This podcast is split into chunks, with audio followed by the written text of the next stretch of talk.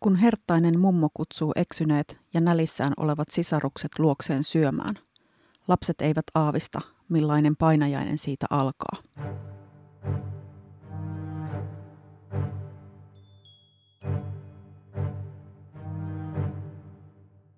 Tervetuloa Satumainen rikos podcastin ensimmäisen jakson pariin. Minä olen Niina ja kerron teille paljon puhutuista, mutta silti selvittämättömistä rikoksista. Koska tänään käsittelyssä olevat tapahtumat sijoittuvat yli 200 vuoden taakse, on selvää, että kaikki yksityiskohdat eivät ole tiedossa ja tietyistä osista on alettu vuosien mittaan kertoa erilaisia versioita. Olen kuitenkin pyrkinyt parhaani mukaan kasaamaan tästä yhtenäisen kokonaisuuden ja mainitsen erikseen kohtia, joissa olen törmännyt variaatioihin. Koska tapaus ei, yllättävää kyllä sen karmeuden huomioon ottaen, ole koskaan edennyt oikeuteen eikä ilmeisesti edes kunnolliseen tutkintaan, se antaa varaa spekulaatiolle, johon palaan jakson lopulla. Sisältövaroituksena tässä jaksossa on henkirikos, lasten kaltoinkohtelu sekä mainintoja kannibalismista.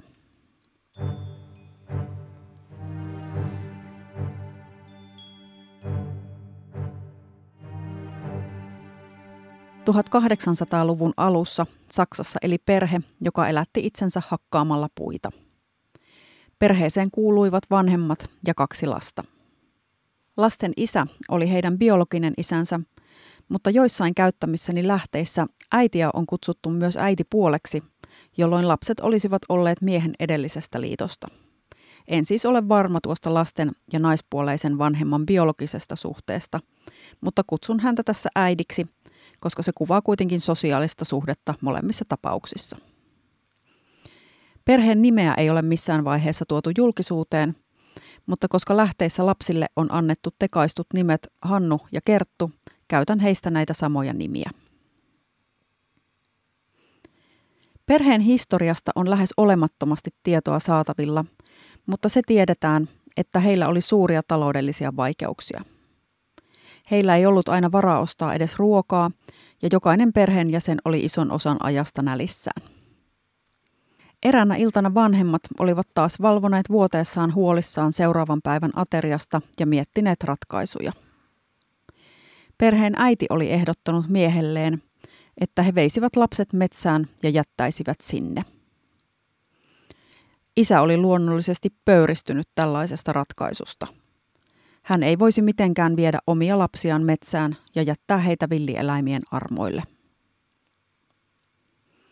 Äidin mielestä tämä kuitenkin olisi ratkaissut heidän hätänsä, ja hän oli suostutellut miestään niin kauan, että tämän oli ollut pakko myöntyä, joskin hyvin vastahakoisesti. Vanhemmat olivat päättäneet toteuttaa suunnitelman heti seuraavana päivänä. Keskustelua käydessään vanhemmat eivät olleet tienneet, että lapset eivät olleet vielä nukahtaneet ja olivat kuulleet koko keskustelun. Kerttu oli alkanut itkeä, mutta Hannu oli hyssytellyt hänet vaikenemaan. Sen jälkeen Hannu oli pukeutunut hiljaa ja hiippailut ulos, jossa kuu oli valaissut piha-alueen. Hän oli kerännyt kodin läheltä piikiviä ja tunkenut niitä housujensa taskuihin niin paljon kuin oli saanut mahtumaan. Piikivi on sellainen valossa kiiltelevä kvartsisaostuma, joka on muodostunut kalkkikiven keskelle. Kivien keräämisen jälkeen Hannu oli palannut sisälle ja he olivat Kertun kanssa nukahtaneet. Aamulla äiti oli tullut herättämään lapset ja kehottanut heitä nousemaan, koska he lähtisivät yhdessä metsään keräämään puita. Lapset olivat totelleet, ja koska he olivat tienneet, mitä olisi tulossa, Hannu oli tiputellut piikiviä matkalle, jotta he löytäisivät niitä seuraamalla Kertun kanssa myöhemmin takaisin kotiin. Aikansa käveltyään vanhemmat olivat pysähtyneet ja pyytäneet lapsia keräämään risuja. Isä oli sytyttänyt oksista nuotion lapsille lämmikkeeksi. Tämän jälkeen vanhemmat olivat sanoneet menevänsä hakkaamaan puita ja ohjeistaneet lapsia odottamaan nuotion ääressä, kunnes he hakisivat heidät. Tässä kohtaa kaikilla oli toki tiedossa, että vanhemmat eivät aikoneet palata. Lapset olivat kuitenkin odottaneet aikansa nuotiolla, syöneet jossain välissä aiemmin saamansa leivänkannikat ja lopulta nukahtaneet. Kun he olivat heränneet, oli ollut jo pimeää. Kerttu oli alkanut hätääntyä. Hannu oli jälleen rauhoitellut häntä ja kertonut, että kunhan kuu nousisi, he seuraisivat kiiltävistä piikivistä tehtyä reittiä takaisin kotiin. Kuun valossa lapset olivatkin löytäneet lopulta kotiin. Isä oli ollut ilahtunut lasten paluusta, mutta äiti oli lähinnä sättinyt lapsia siitä, että nämä olivat viipyneet metsässä niin pitkään. Jonkin aikaa tästä eteenpäin äiti oli avannut keskustelun uudestaan, kun isä oli tuskaillut huonoa taloustilannetta. Äiti oli ehdottanut, että he veisivät lapset tällä kertaa niin kauas, etteivät he löytäisi takaisin. Isän vastusteluista huolimatta tämäkin suunnitelma oli päätetty toteuttaa, mutta jälleen Hannu oli kuullut keskustelun.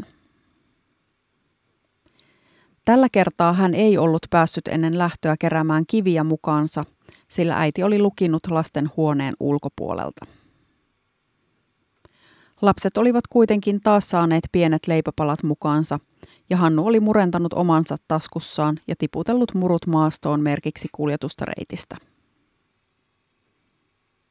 Tästä eteenpäin on syytä huomioida, että tapahtumien kulku on ainoastaan lasten, eli Hannun ja Kertun kertomaa.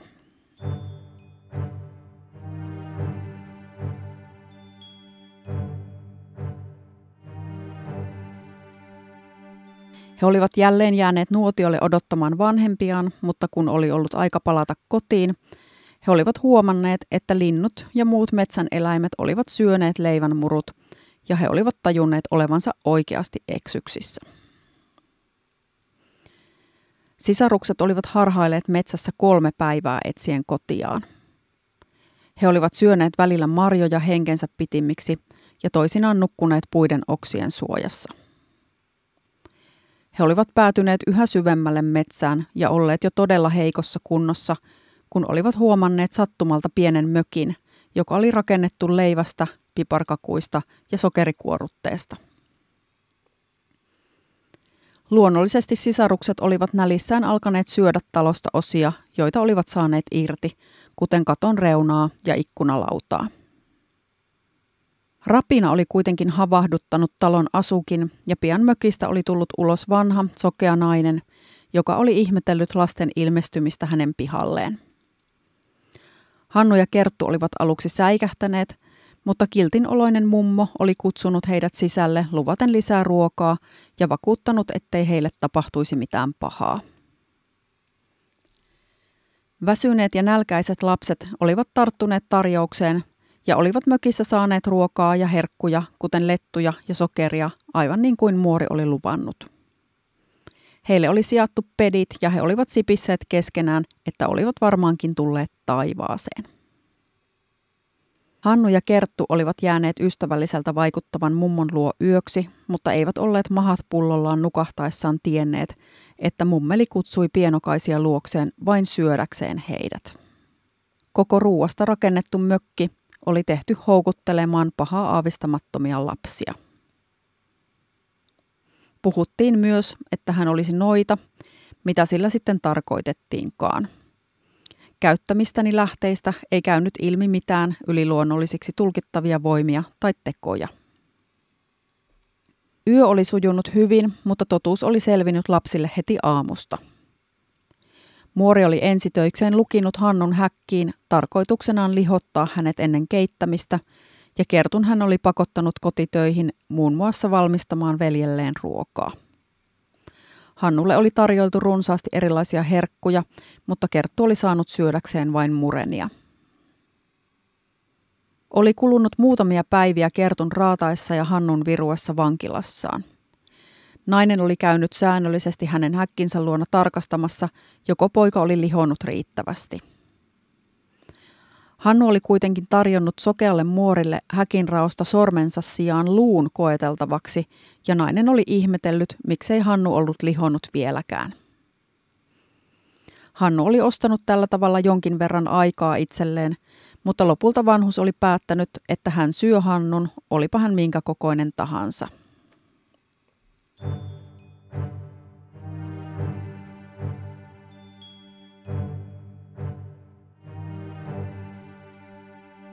Muori oli käskenyt Kerttua laittamaan uuniin tulet ja padan porisemaan. Kerttu oli totellut, mitäpä muuta hän olisi voinut, mutta kun nainen oli kehottanut Kerttua menemään uuniin katsomaan, joko se olisi riittävän kuuma, Kerttu oli tekeytynyt tyhmäksi eikä muka ollut oikein ymmärtänyt, mitä hänen odotettiin tekevän. Vanhus oli tulistunut sellaisesta typeryydestä ja mennyt kiivastuksissaan itse näyttämään uunin luukulle, miten sinne mentiin. Silloin Kerttu oli tönäissyt naisen uuniin sisään, paiskannut ja salvannut luukun kiinni ja jättänyt talon huutavan emännän sinne palamaan. Tämän jälkeen Kerttu oli vapauttanut Hannun häkistä ja he olivat jääneet hetkeksi tutkimaan taloa, jossa olivat olleet vankeina. Nurkissa seisseiden arkkujen sisältö oli osoittautunut varsin arvokkaaksi. Niissä oli ollut erilaisia arvotavaroita, kuten helmiä ja lokivia ja rahaa, joita lapset olivat päättäneet ottaa mukaansa ennen kuin olivat lähteneet jälleen etsimään kotiaan. Tällä kertaa onni oli ollut sisaruksille suotuisampi, sillä aikansa kuljettuaan metsässä he olivat lopulta alkaneet tunnistaa paikkoja ja löytäneet takaisin kotitalolle. Isä oli ottanut jälkikasvunsa taas onnellisena vastaan.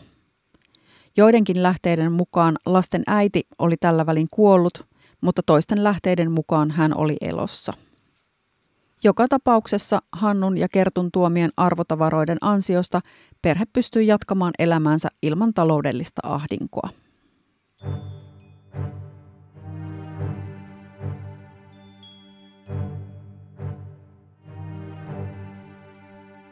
Huolimatta näinkin brutaaleista ja maalikon silmin ilmiselvistä rikoksista, tapausta ei ole juuri tutkittu. Itsestäni tuntuu juttua kirjoittaessa, että lähes kukaan tapahtumiin osallistuneista ei näyttäisi selviävän ihan puhtain paperein. Ensinnäkin vanhemmat ja varsinkin äiti. En tiedä, olisiko heitä pitänyt syyttää jopa murhayrityksestä, mutta vähintäänkin heittelejätöstä, kun he veivät lapsensa metsään tarkoituksenaan eksyttää heidät. Käytännössä pienten lasten jättäminen keskenään luonnon armoille tarkoittaa heille lähes varmaa kuolemaa. Sitten vanha nainen mökissään.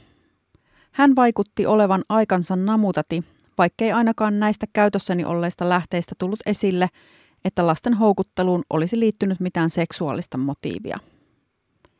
Mietin myös, olisiko naisen käytös täyttänyt groomingin tunnusmerkistön, jossa lapsen luottamusta rakennetaan pidempään.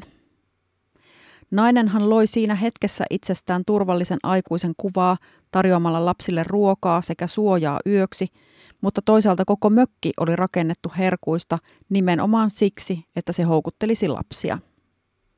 Toiminta oli siis pitkäkestoista ja suunnitelmallista. Mutta tarkoitusperät eivät ilmeisesti tosiaan olleet seksuaaliset, vaan suunnitelmana oli syödä heidät. Ainakin murhan suunnittelusta ja kannibalismista hänet olisi voinut tuomita, ellei hän olisi kuollut tässä vaiheessa. Lähteistä kävi nimittäin ilmi, että Hannu ja Kerttu eivät olleet hänen ainoat uhrinsa, mutta tiettävästi ensimmäiset, jotka olivat onnistuneet pakenemaan. Sitten Kerttu. hän teki raakalaismaisen surmatyön polttamalla naisen elävältä. Nainen oli käyttänyt häntä pakkotyövoimana, mutta tulkittaisiinko Kertun teko itsepuolustukseksi vai käyttikö hän tilanteeseen nähden liikaa voimaa, sillä nainenhan ei ollut varsinaisesti uhannut Kerttua missään vaiheessa. Jos Kerttu oli suunnitellut pakoa, mielessä oli varmasti edelleen ollut se kolmen päivän harhailu, joka heidät oli johdattanut siihen mökkiin.